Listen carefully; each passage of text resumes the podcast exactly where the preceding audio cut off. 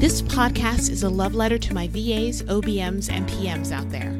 I see you. You started your business for the freedom. You started your business for your family. You started your business for a million other reasons that only you know. But you're stuck and you're struggling. Well, no more. Get ready to move. Get ready to grow and learn together. We're here to work through the tech, work through the growing pains, and work towards a business that you can fall in love with over and over again. See that woman over there who's running it like a boss? Let's go ask her how she did that.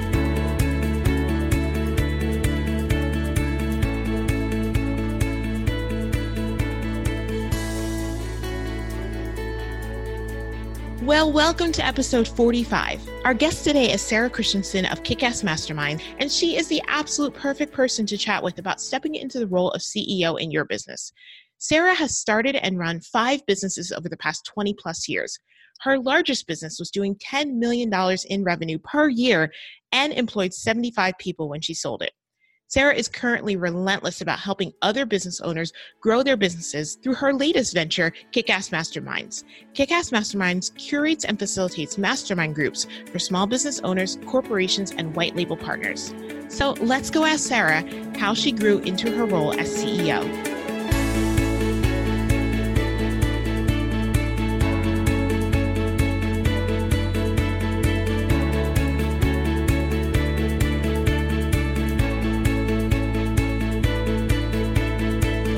Hey, Sarah, thank you for being here. I am so excited to talk to you.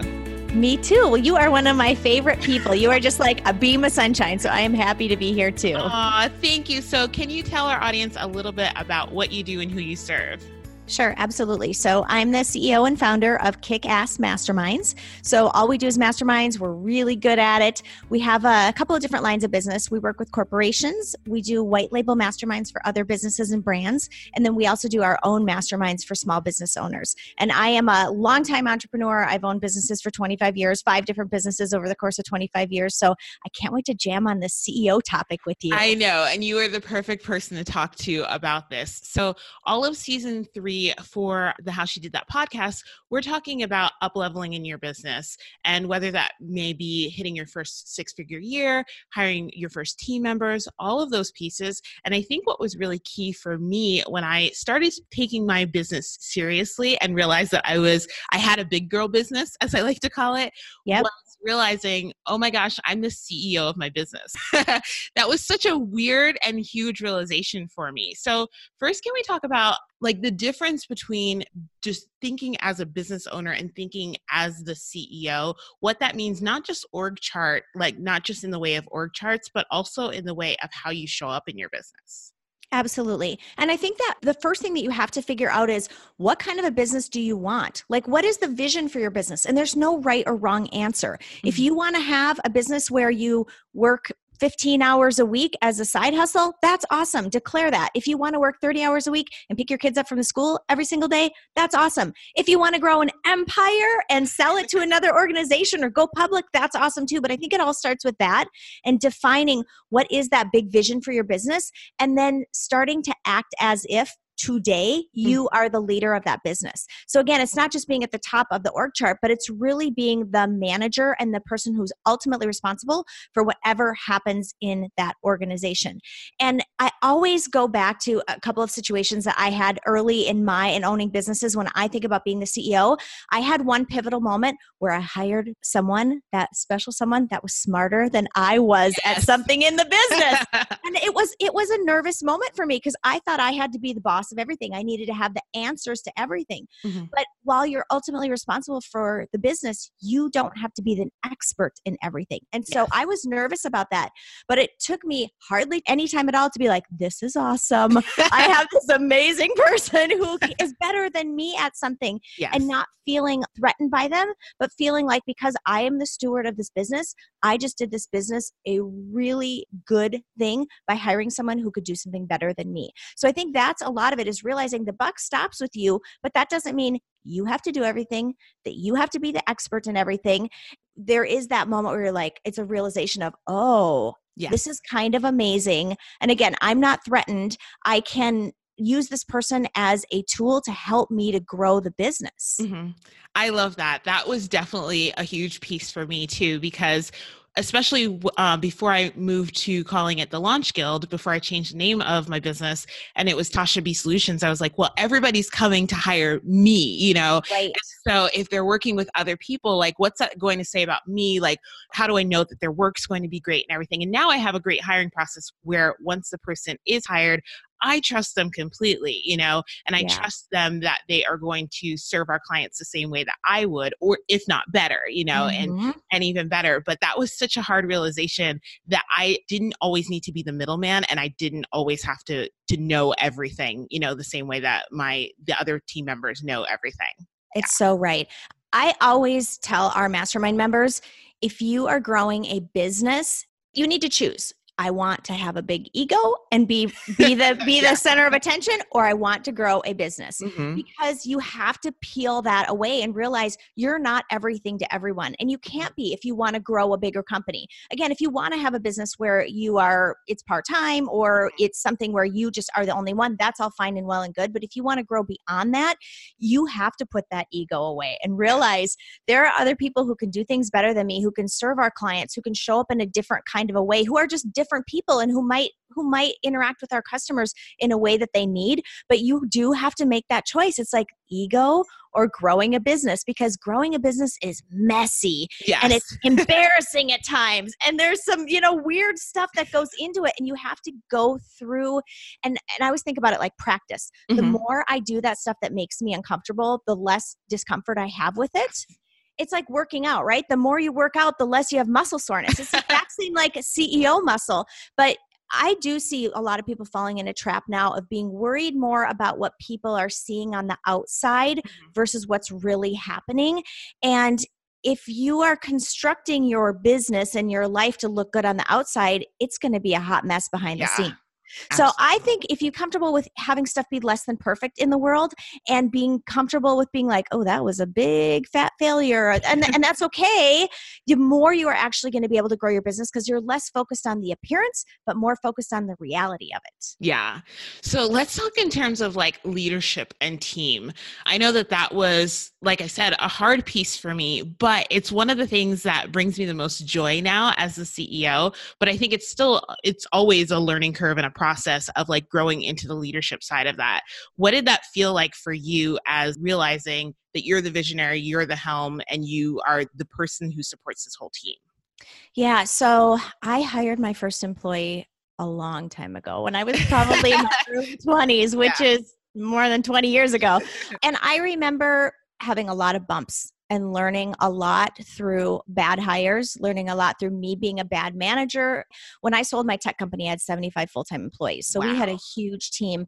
And so much of that is learning through it mm-hmm. because very few of us have training on how to be a good manager, how to be a good leader, how to hire people well. Those aren't skills we're born with, and those are skills that most people haven't learned, but they are definitely things that you will learn the more that you do it. And I think there are things you can do to teach yourself mm-hmm. how to become a better leader and how to hire the right people and to be prepared for those kinds of things. Just like with most people spend all of their education time on marketing, right? We're reading the marketing books, we're taking the marketing courses, we're following the marketing people, but marketing isn't the only component of a business. Yeah. And I would submit that your people are even more powerful than your marketing. So if we as business leaders could train ourselves on how to be good leaders, how to be good managers, how to be good people leaders, as much as we focus on marketing, it would serve us so incredibly well. That's so true. And was there anybody or anything that you reached out to to learn that better? Honestly, it was my employment lawyer. amazing.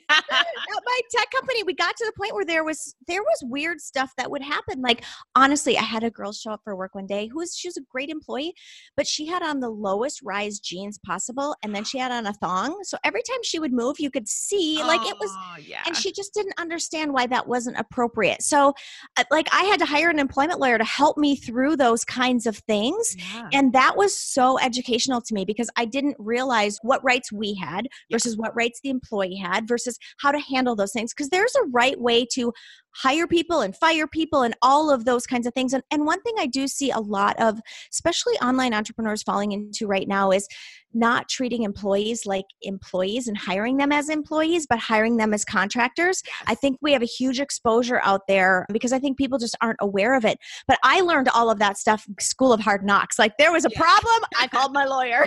I learned the lesson. I love that. And you you've been doing this, you know, for so long and have had so many companies that from the outside with kick-ass masterminds, it just looks like you run it so well, but it's because of the experience that you've had too, right? Of oh, just oh, 100%. Yeah, absolutely. Yeah, I mean 25 years of training will, will teach you a couple things. You know, I've, I've been doing this for a long time and I will say while I have learned so much and this company benefits from that, we make mistakes all day long. Mm-hmm. I just hired a Google Ads agency about a month ago and we had to fire them right away. Like it wasn't a good fit. That was yeah. a mistake. Some of it was on us too. Mm-hmm. And I'm okay with that. Like I always tell all of our team like rush to make the mistakes. Mm-hmm. Go as fast as you can and make the mistakes because that's where the rich learning is. Got a girl that worked for me in my tech company who made a very expensive printing error, a $25,000 printing error. Wow.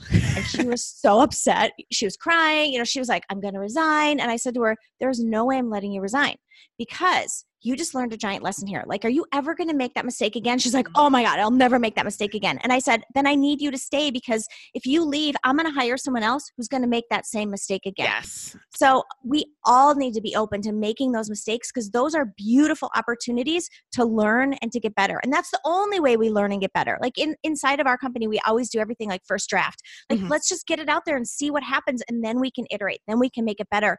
But none of us in our four walls of our office know how anything is going to land in the world. Yeah. So I always got to get it out there. I'm always saying to our members, like minimum viable product, get it in the world, and minimum viable marketing too. Mm-hmm. Like stuff doesn't have to be built out ultimately how you want it to be built out get it in the world, get it working. That's how you get smart. Yes, yes, yes, yes. All the yes on that.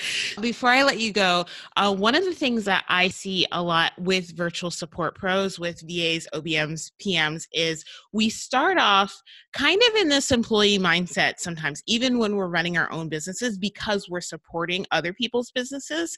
And I remember I was at an event probably about two years ago now. And it was one of the first events that I went to as Tasha B Solutions, as my company representing my company. And I was going around, we were in like tiny, like mastermind groups for a while and I was going around and I said what I did. I was like, I'm a virtual assistant. And she was like, I thought you said you owned a business. and I was like, oh. I do. Oh. It's a virtual, I'm a, like, it's a virtual assistant business. And it was like, to her, a virtual assistant was always like an assistant, even yeah. if it was a contractor, it was an employee. And so that really like kind of rocked my mindset for a little bit. Am I a business owner? Am, you know, am I growing into the CEO? And so I said all that to say that one of the things I see in the virtual support world is that we see ourselves, we don't always see ourselves as the CEO of our business because we're supporting other businesses. So, yeah. what mindset shifts do we need to be really cognizant of and make in order to step into that next iteration of what we want for our businesses? Yeah. So I would start with that exercise of figuring out what is the big vision for your mm-hmm. business? Where do you want that to go? And start living in that space. Yes. Start like feeling it, start smelling it, start touching it. Like start spending some time in your mind in that space of where you want this business to go. So if you're a virtual assistant and you have a dream of having a virtual assistant agency where you have a hundred virtual assistants working for you, mm-hmm. start living in that space, seeing yourself in that space. I think that's the very best way to get from where you're at today to where you want to go. Because what happens in our brain, and I'm not a brain scientist, but what happens in our brain is our brain can have an experience, whether it's happening in real life or it's just happening in our thoughts. Mm-hmm. not that much off from each other. Yes. So if you can start living in that future space and almost like acting as if you were the CEO of that company already, mm-hmm. it can make huge shifts. It can make huge changes. And I think the other thing is the words that you use. Mm-hmm. So if someone's a virtual assistant today and they're doing all of the work for their clients themselves, I would almost challenge them not to call themselves a virtual mm-hmm. assistant. Yes. But to call themselves the leader or the CEO or the founder of a virtual assistant business. Yes. Those shifts and those tiny things make a huge difference because here's the thing it all emanates out of us. Mhm. And I tell our members all the time this is one of my sayings you need to be the laser beam of whatever your message is because by the time it lands with the person you want it to land with, that light has dissipated over time and space. And you, but you still want it to be a light bulb when it hits them. But it has to come out of you like a laser beam to hit them as a light bulb. Otherwise, it's just going to be dark by the time it gets to them.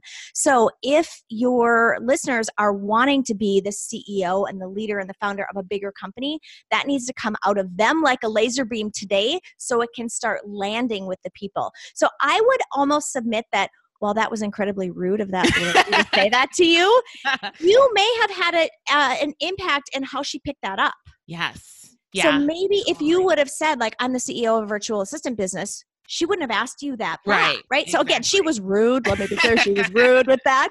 But it all starts from us. We have the ability and we get to say what our businesses are and Mhm. how they show up in the world, but it has to start with us and it has to come out of us really strong because it gets diffused because the world isn't waiting for our messages. Mhm. They have all their other stuff going on, right? Right. They might just get a little dot of it, but if it comes out of us like a laser beam, it can land with them like a light bulb. Oh, that is so good. Thank you for that. I love that. So you have an opt-in, um, a download that you're going to be sharing with our audience. Can you tell us a little bit about that? I know it has to do with your mastermind, which is amazing. So tell us all about it. Thank you. Yes, we actually have a couple new ones, which I'm really excited about. So, we have put together a comprehensive directory of all the masterminds that are out there. So, it's called the Mastermind Directory. And if you go to themasterminddirectory.com, you can opt in and get that. And then we also have a cool thing, which is a list of questions to ask before you join any mastermind group. So, if you go to Mastermind Q, that's the letter Q, so mastermindq.com, you can grab that too. fantastic. And where can we find you online? I am everywhere at Kickass Masterminds, and I like to hang out on Instagram. So come You're and find so me over there. I love You know, yeah. I Instagram is one of my fun outlets, so I like to be a little fun on Instagram. So come on, and be my friend over there at Kickass Masterminds. Awesome. Thank you, Sarah. That's it for this week's episode. Make sure you head on over to thelaunchguild.com forward slash podcast to read the show notes and grab your free download so that you can start implementing what you've learned right away. If you enjoyed this episode, share it with a friend, leave a comment, and subscribe. Remember to keep smashing your goals and pushing forward. You've got this.